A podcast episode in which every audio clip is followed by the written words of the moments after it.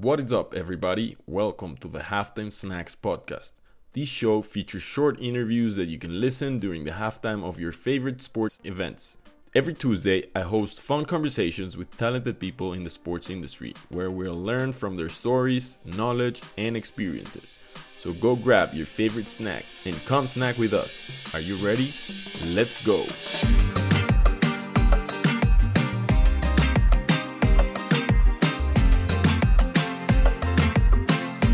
Joining us for a quick halftime snack is an award winning innovator whose background is packed with experiences in technology, sports, and marketing. This man is the former co founder of Squawka, one of the world's fastest growing digital media and entertainment businesses in football, which he sold for over 1 million euros a few years ago. Currently, he runs Halfspace, a marketing agency with clients in sports and entertainment that delivers engagement, growth, and monetizations to their clients through innovative strategies and creative content. Today's episode will be jammed with lessons in sports marketing, entrepreneurship, content, and more. Without further ado, ladies and gents, Sanjit Atwal. Nice to be here, Ronen. How are you, Sanj? I'm very well, my friend. I'm very well. Thank you very much for inviting me. We're celebrating your kid's birthday today, so let's have a blast of an episode, man. I want to kick it off with an icebreaker, and I want to ask you who's your favorite historical figure, Sanj? I'm really into polymaths, right? I'm really into guys that, uh, and girls who know a lot of different things and specialize in a lot of different things.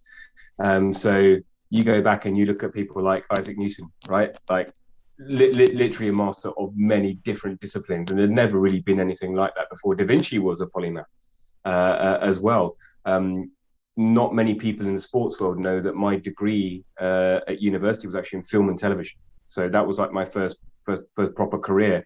Um, and the great thing about learning about directors in film, loads of the really top ones are polymaths as well. Look at David Lynch, makes some really amazing movies, brilliant artist as well, and really into his music as well th- these are the kind of people I like. Nice, nice. I like those. I like those historical figures, man. An absolute polymath that you are, Sanjit. We're gonna be talking about so many of your of the things you've been into, man. Content, Squawka, advertising industry, everything that you've built, you know, for the last ten years. So let's let's just kick it off with a question that I've been having for in my mind for a lot of time, and that is also because I'm a creator of content. You know, I publish the newsletter every week, and I also publish podcast episodes. So I always wonder, like, what's more important for for a content creator? Is it the quality of the content or the distribution? What are your thoughts about that? Um, I think it's changed a lot over the years. Um, right now, where we are in human history, it's the easiest it's ever been to get reach and distribution. Like it's never been easier. You, you, you, you, you got five euro, you can go get distribution, right? Off of Facebook or Twitter or wherever you want to go. You can hit up somebody else's channel and get, get them to pump you out. You can go meet someone and they put you in a newsletter or whatever. Human beings didn't have that before. So when everybody can get reach, is distribution really that important? Yes, it's, it's, it's obviously important to do it, but it is that's the easy part. The hard part is the quality of the content. The, the hard part is um, building something that a certain demographic is really engaged in. They, they really get it uh, uh, and, and they live it. Everybody in sports actually in the content business. Not many people actually know they're in the content business. they, they, they think there may be something else but ultimately it is about the content and and the, the quality of production and, and what you're building um, and and you got to understand why it's quality as well and that's kind of I think the cusp where a lot of great YouTubers, great great TikTok creators, great people on Instagram, they know why their content is good and they are able to hone it. I guess the next real stage for sport is really trying to figure out getting under the skin of the content and really figuring out what works and what doesn't. Because um, the distribution is all there, right? People still want content to distribute across linear and um, OTT and all these other channels.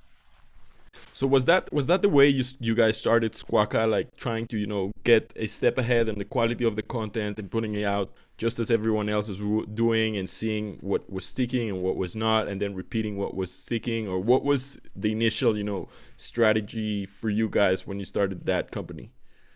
Yeah, re- re- really good question. Um, I started that business in uh, 2011 uh, with a friend of mine, Leo. Um, we were both really big football fans, um, and we were looking around at the football ecosystem online. And look, there's, there's there's a ton of places you can go for like content in football, right? There is there's so many, must be a million places at least. But the angle that wasn't really looked at 10 years ago was statistics um, and, and real-time statistics in football. There were, you know, at half time on, on Sky Sports or, um, or, or on um, the BBC, you might have a few statistics halfway through a match, but nothing really meaningful. Um, we decided that the way that we would get into the content business was through technology. Um, we would license a load of raw data. We'd build technology to visualize that data in real time and then build a content business around it. So start to explain the world's biggest game in a way that had never been explained before. I saw a really um, uh, fascinating post uh, just before the end of last year, and it was talking about the 10 biggest innovations in football in the world over the last 10 years. What have been the biggest things? there was VAR, of course. There was like the way that medical technology works now. People can get better and fitter and quicker and all this kind of stuff. Out of all of the 10, statistics not, was not one of them, which I was amazed by. But then I was also kind of like happy by because it meant that we'd done such a good job, like really driving statistics into the game that it was now just a common thing. It's everywhere now. Um, and the only way we really figured out how the content was going to work was create a load of it, right? Create loads and loads, and you get it out there with a really good content team, really smart guys, um, and you start to figure out, okay, well, this kind of content works best for this subset of fan at this time of the day, and then over a period of time, if as long as you're building a team correctly, and they're nuanced enough to be able to feed back from what's happening in social, what's happening on the website, newsletters, podcasts, videos, all this kind of stuff they build out a real good knowledge of what works and what doesn't. Um, and I think that's when a content business really starts to move, is when you understand, you know, like like someone like a Barstool Sports, like in, in, in the States, like the way that they produce the content and the way they ramp that out. They know what works. They, they, they've got the science and the creativity behind it and they're kind of hitting each of those strands with with these inbuilt revenue streams of youtube and uh, and all this kind of stuff alongside sponsorship. Um, the, these are the, the, these are the areas that squawka really started to launch itself into and it was yeah it was a content business. Um, it was also a tech business. Um, and it's about building those two things together to create something special in football. One of my lessons probably in the content you know side of things is or probably one of the weaknesses that i see in the content side of things is that the lag the there's a lag in the in the results put in like represented from the efforts that you guys put. I'm sure that uh, you guys have some experience with that, but I want to know if there was any point in time where you were like, "Are we really doing this? Is this really, you know, gonna hit it off one day? Is this gonna be, you know, something, or are we just, you know, putting a lot of effort into into something that, you know, maybe we're not seeing enough results as of now?" I wonder if there was a point in time where you were like, "Man, this is pointless. Like, what are we doing?" Like, and then like kind of like a little bit later start to hit it off. Um look, the, the, when you're starting a business or you're your own creator, stuff's always hard, right? It will always be hard. Everything, even like the good times, are hard. It, that's just the kind of nature of the beast, right? That's what you're that's what you're kind of going into. There wasn't any time when um, any of us turned around and said, "Oh, this isn't going to work," or "This is wrong," and yeah, we're wasting our time, whatever, because you, it's very difficult to start a business with that kind of DNA in you right? So you, you, you probably see over a period of time when you um, interview um, entrepreneurs or successful entrepreneurs, successful people in any in any in any any field, the key um, trait that they all have is resilience, right? Um, check out a, a book called Grit by Angela Duckworth. Um, she spent years, years and years and years um, studying successful people in, in all, all areas, not just athletes or entrepreneurs, but scientists, um, um, doctors, everyone. And this single trait that she picked out to say, but this is what defines success. This is what this is the thing. It's not talent. It's not any of these other things. They're great, but resilience is a single uh, recurring trait. And I think when you look at really good entrepreneurs, when you look at people, great creators, they don't have that that that feeling of oh man, this is all rubbish. We've got to just stop this and go, yeah, there's some things that work and some things don't work, but they have the resilience to go, okay, great. Now, how are we going to improve on that? How are we going to go to that next stage?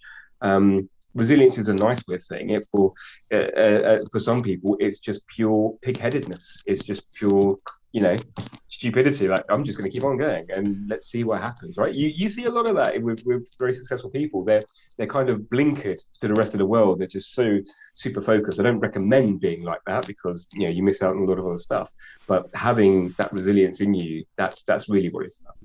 We're gonna be le- talking a little bit more about the lessons from building Squawka and everything a little bit later. But I want to first ask you, uh, Sanjit, one question, and that is that man, you've been, uh, of course, you've consultant clients, you know, big clients in both sports, media, entertainment, television. You have such a background in television as and film, as you mentioned. So kind of like you've been in the advertising industry you know exactly what how it works you kind of like you're home you have a home field advantage when we're talking about um, about advertising. So i want to know if there's any like three things that you would you know advise yourself when you were 18 years old or things that you wish you knew when you were 18 years old just starting out in the advertising industry. I guess that it, it has changed a lot since you were you know 18 years old. I'm not saying that you're old sanjit. I'm just saying that things change super fast.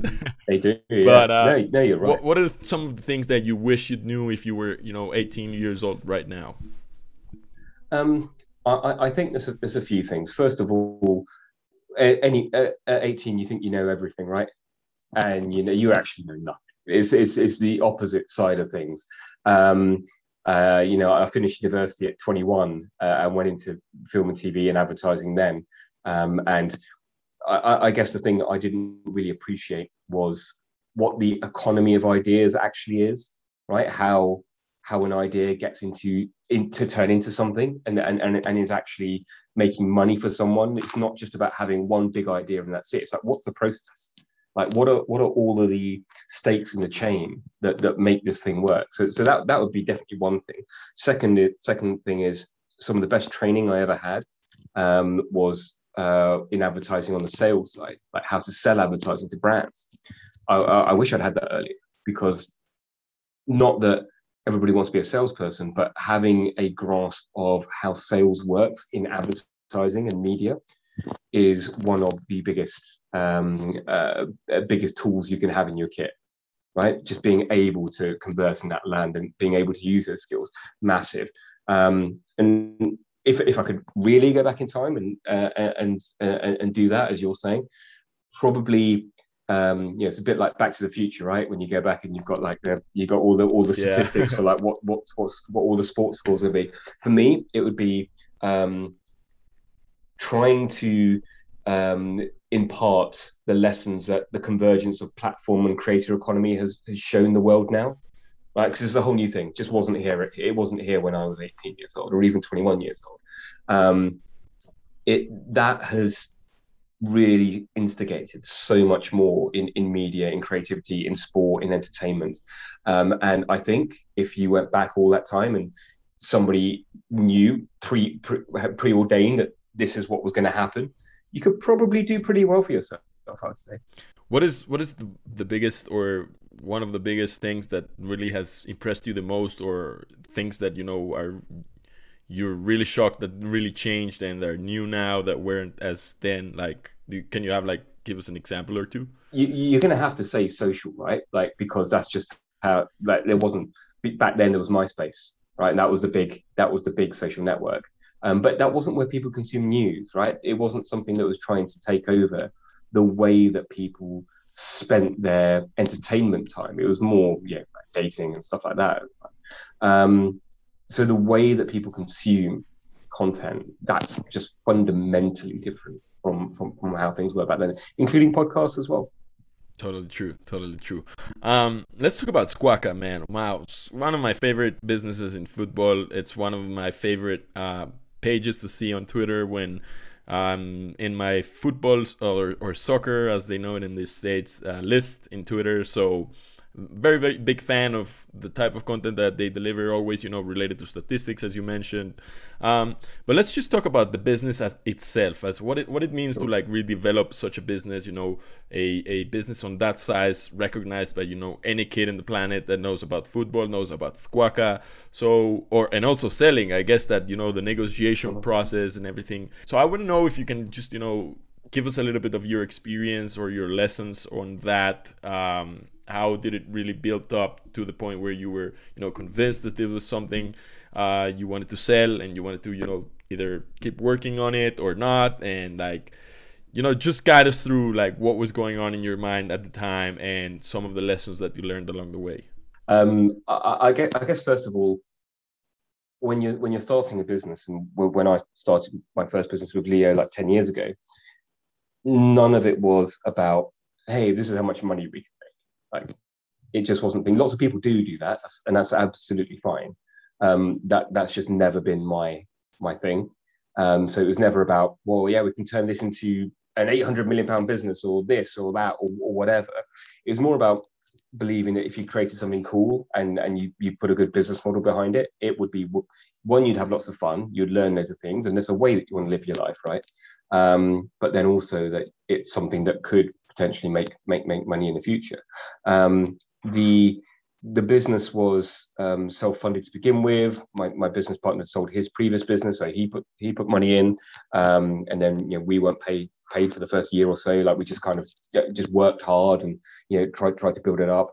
Then when we realised we had something that would turn out pretty big, um, we started doing the whole fundraising thing, uh, which is a whole other world of madness, like raising cash and you know presenting to venture capitalists and and all this kind of stuff. It's a whole new world I'd never experienced. Um, just like when I was 18, I thought I knew everything. You know, I was now 29, um, starting my first business. I was like, hey, I know everything. Like this is going to be easy. I can. Oh, oh, you want me to go pitch this guy for money? Not a problem. I can go do that. I was like, actually, no, I can't do that. That's just like a whole other world.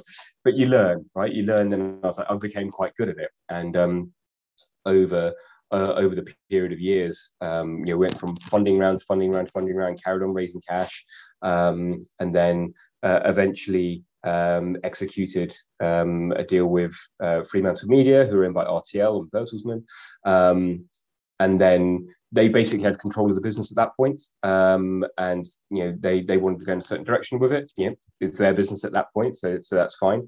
Um, and then they eventually sold it again to Catena Media, who are the now owners, and they've they've really grown the business. I think they were probably the right owners for for, for the business ultimately. Um, but going through that process is is like is what you would imagine. It's super stressful. You never really know what's going to happen when. Um, I guess looking back, I would say that the the big deal is not always necessarily the right deal, if that makes sense. Like it's it's quite hard to see what is an expression over here is seeing the wood through the trees, right? It's like if you're in the middle of the forest and like there's trees all around you, you don't know what's on either side. You can just see the trees, and that's it. You're like, cool, let's go that way or that way or that way. Um, but if you were a bit higher up, looking around, you could see, oh, okay, over there there's a water, over there there's a town, or or, or whatever. Um, so you don't, you never really know that stuff, and you never really know your way around the corporate environment of you know selling businesses and you know all this kind of stuff. What what I do know is we we we managed over a period of six years to build the most amazing team. Like we had 55 people um, by the time that I'd let I was leaving, and you know that it was just most incredible place. And you look around the football media industry, particularly now, there are so many people that all came from Squawk. So many top journalists now, their first job was Squawk because we gave everybody a shot. Like we had loads of interns, we had we we, we were just creating so much content all the time that we we we, we knew everyone. Now I go onto Twitter and I'll see journalists talking about a, a random match in I don't know Italy somewhere in Serie A I'm like, oh yeah, that guy, I know that guy. He used to work, or, or, or, that girl over there, she was one of our journalists, or, or whatever. Um, so I'm, I'm very proud that we managed to help launch so many great careers um, in that business. But but yeah, startups are hard, man. they're, they're, they're really hard. We, spoke about resilience. You you got to understand yourself and your strengths and what you're not good at, just as much as you need to understand what you're good at. Um, you know, something that I like to do is just surround myself with people that you know they're they're way better than me at certain things. That's you've just got to have it uh, in, in, in whatever you're doing because you can't do everything. You cannot be everywhere um, uh, at the same time. Um, and, and, like I said before, if your sole goal is, you know, money in, in this stuff, then there are there are easier ways to go out and achieve money, right? There, there are there are easier ways to do it than starting a startup. That is not the rationale for for, for going for cash. Um, a startup is, um, you know, you're trying to create something. You have a desire to create something, and yes, you want cash eventually, but um, it's more about the journey, I think. Is there you have any regrets about selling it? Um, I, I think it's very difficult to, to ever say ever say that anything was a regret because you're learning, right? It, it, it's it's that uh, you you you're literally there going, okay, now I know this was good or this is bad or this is how to do negotiation here and don't do that again or you know here's warning flags you should look for from an investor or, or whatever. You don't know this stuff, um, and it's it's actually pretty much impossible to, to, to look back and say I wish I hadn't done that mm-hmm. because. I'm very happy where I am right now. So, like, you, you don't know how things would have would, would, have, would have panned out. I think. I see. I see. I think that's a that's a great takeaway. Um, what is your vision? You've been working in sports marketing and all the things that we mentioned. What is the future of sports marketing in your eyes? How is it going to be changed with the new technologies? How is Halfspace working towards it? What are your thoughts about that? Um, well, when I left Squawka, um, I, I, I was looking to looking at the sports industry and looking at rights holders, particularly like football clubs and people like that, trying to understand well what the hell is your business? Like, what is it? Like, really, what, what is it?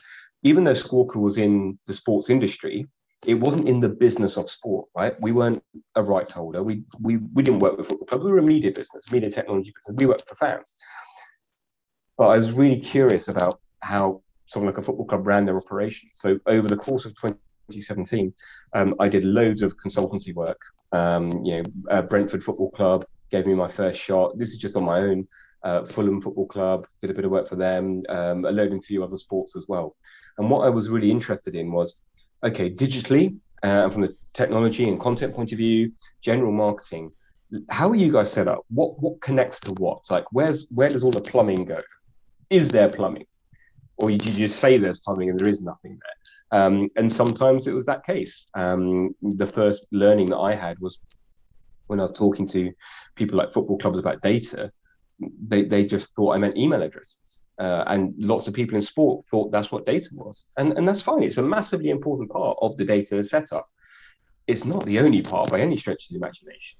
Um, and, and that was a bit of a shock. And then I also saw that so many football clubs and everybody like this had so many agencies around them. They, they literally had like six or seven, like all, all doing slightly different things. And I was like, wow, you guys are supposed to be spending a lot of money. And you're quite a small club. Like, why are you why are you doing this? It doesn't make any sense.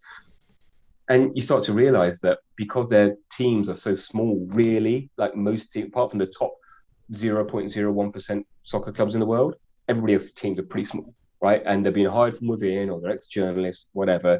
And now they've got to, you know, run a sponsorship campaign across Facebook, for example. Like they, they, that's not what they've been trained to do.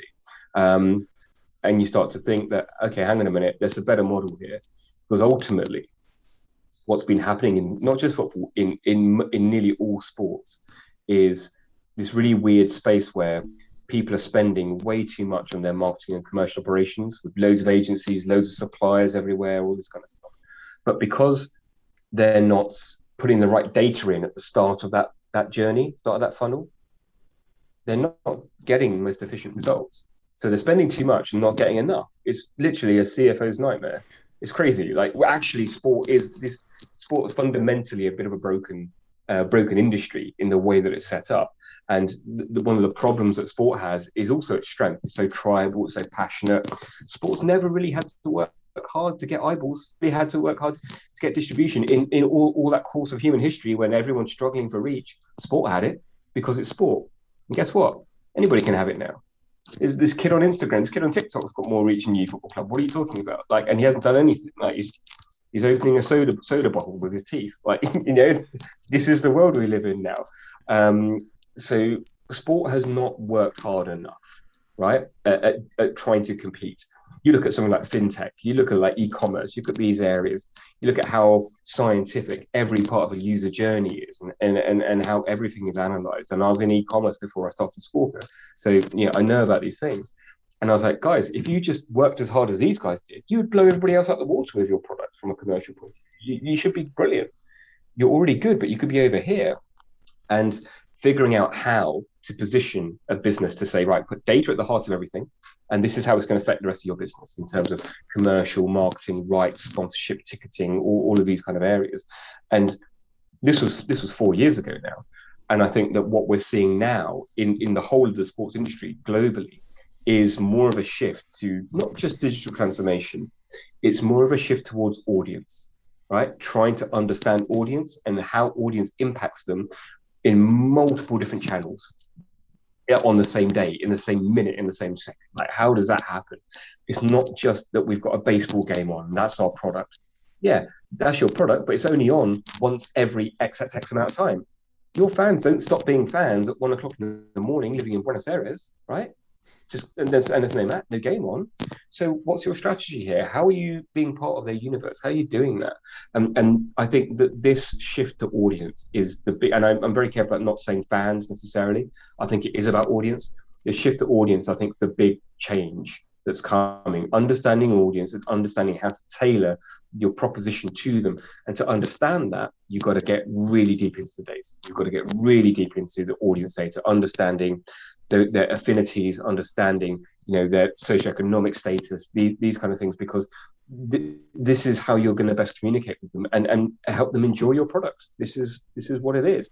Work like a fintech brand, think like a fintech brand, like work as hard as they do, have a comparable tech stack, these kind of things. And I'll, as an add-on to that, I would say probably the, the single biggest danger, the danger trap that sports um, organizations, rights holders, governing bodies have been falling into is, and this may sound slightly contradictory because I have been praising the platform economy, is putting all of their content, their great stuff, all into just YouTube or Instagram or, or whatever. Even though you get massive reach there and it's great and you can monetize some of that content, not all of it, some of it, and it's a revenue share or whatever. As good as that stuff is, that data does not belong to you. That data belongs to Mark Zuckerberg. That data belongs to Jack Dorsey, you know, wh- whoever is behind the platform that you're on. And getting people in sports to understand it and athletes as well. That's one of our critical missions is helping people get that because at the bare bones of where the advertising industry is, sponsorship, commercial, big commercial revenue like that, where that's going is if you're out pitching a new sponsor and saying, hey guys, you can be on the front of our shirts, you can name our stadium, you've got access to our fans and all this exposure. That's great. We've already discussed how easy it is to get reach these days, right? Very, very easy. You don't need to pay 20 million in sponsorship to get that. The issue comes when that brand turns around and says, Oh, hang on a minute, I can just buy your fans on Facebook for 21p a click. What do I need you for?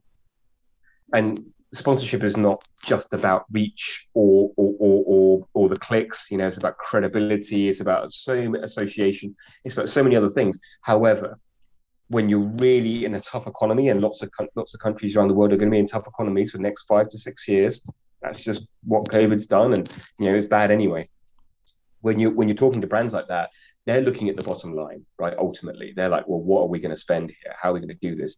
I don't need to do sponsorship with you guys because I can just buy your fans on Facebook and you know whatever. I'll run a strategy around that, and, and that's cool. The power of sports as a as an engagement tool is what people should be selling. But if you're selling that and you haven't got the de- equitable data set to Facebook to back that up, I think you're dead in the water next five. I think you're dead. What, what are you What are you selling? Ultimately here? Like, how are you competing with this? You're not, and you have willingly given away your data. It's not just someone's coming that come up with a new strategy. You're just pushing all of your content into these other channels, and you've got no control of the data. You don't. There's no ownership there. So building out these really um, coherent first party data strategies as well as doing your other platform stuff. Super important. Don't stop doing that You've got to be building your first party data strategy as well. It will affect you in so many more ways than your email CRM list, right? It's just so many other things it's going to affect for you in the future as a business. Um, and, and I guess that's one of the problems with sport, right? I mean, football clubs in the UK, a lot of them, they're, they're, they're kind of part business. They're probably more social institution, right? They're, they're, they're, local, they're local, they do stuff for their fans, all the sponsors are local, and they're at the heart of the community, and that's fine ramp up the thinking into becoming a, a proper modern content led business. And these are the things that make it happen. So interesting how it ties up to the first discussion that we had regarding product or distribution, right? How soccer really has the distribution. But what about the product, right? Try to, you know, as a as an organization, try to put up some, you know, effort on that on that part using the data that you already have and, and trying to understand more about your audience. And it, it's so interesting that you that you that you say that because you know even as content creators, I'm sure that you you you felt this the same way, you know, at some point in Squawka, but it's all about really knowing what they like and what they enjoy more to create engagement, right? So it's not about how many followers do you have, but it's more like how many followers engage with what you post and engage with what you share. And so I guess that it's so interesting to see, you know, this shift and what you mentioned, man, it really blew my mind. Like, if you think about it, you're mostly competing against companies that already own the data right? You're already competing against Facebook, and and I don't see like you know Manchester United, even that it is, the big the biggest club in the world. I don't see it competing against Facebook. Like they're not even close, right? It's a technology company versus an entertainment pro- provider. So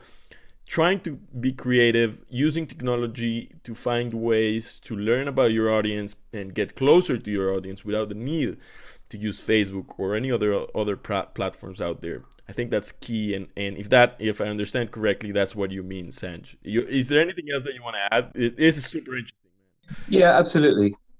Well, I, I, I, I, I definitely don't want people to go away from listening to this and think, oh, hey, we should stop doing our social platforms. That is just not what I'm saying. Like you just go harder on it, put even do it, get it even tighter on your strategy there.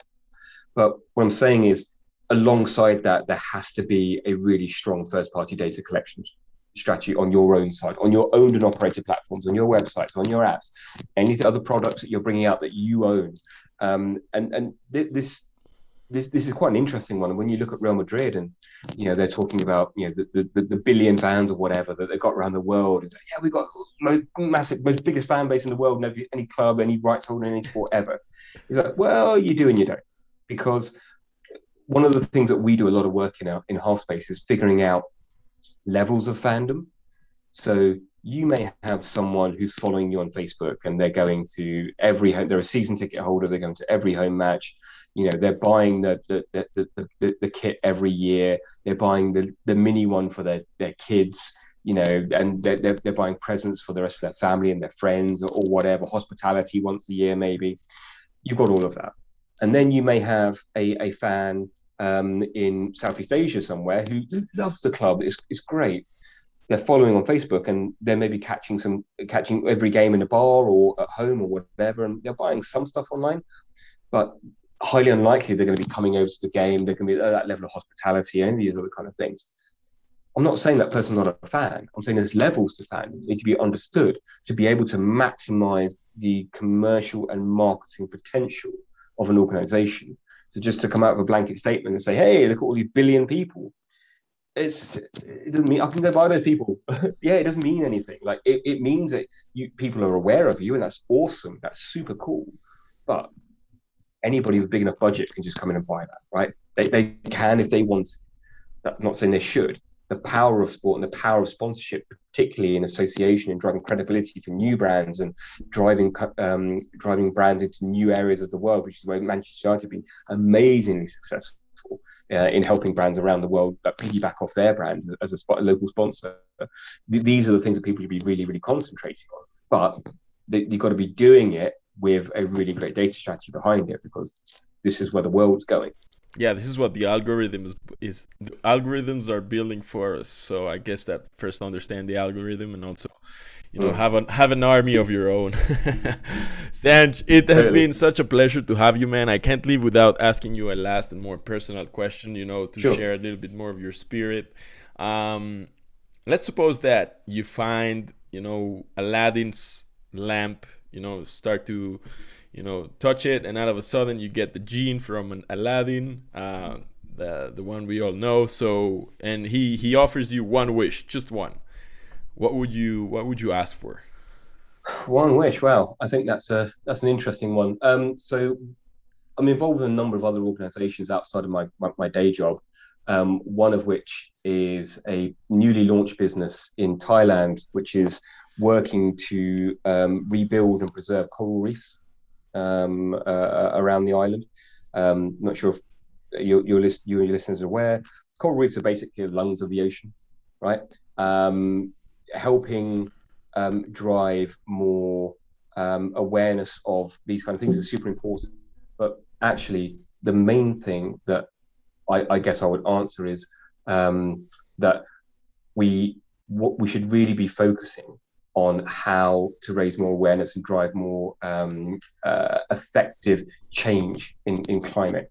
Um, that's what I'd ask for. Is that basically a blanket kind of every organization has this real spirit towards you know, carbon neutral and more because that's what the world is.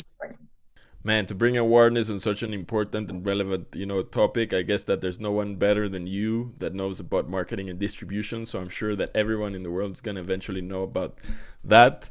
Um, and Sanjit, man, I want to wrap it up right here. I want to thank you so much for coming to the halftime snacks. It has been such a fun experience to have you and to talk with you and learn from you and your insights man it was such a such an episode i can't really thank you enough i i'm looking forward for everything that you're to be doing in the next couple of years man and i hope we stay in touch to you know work on things together. Anyways thank you so much for coming to the halftime snacks.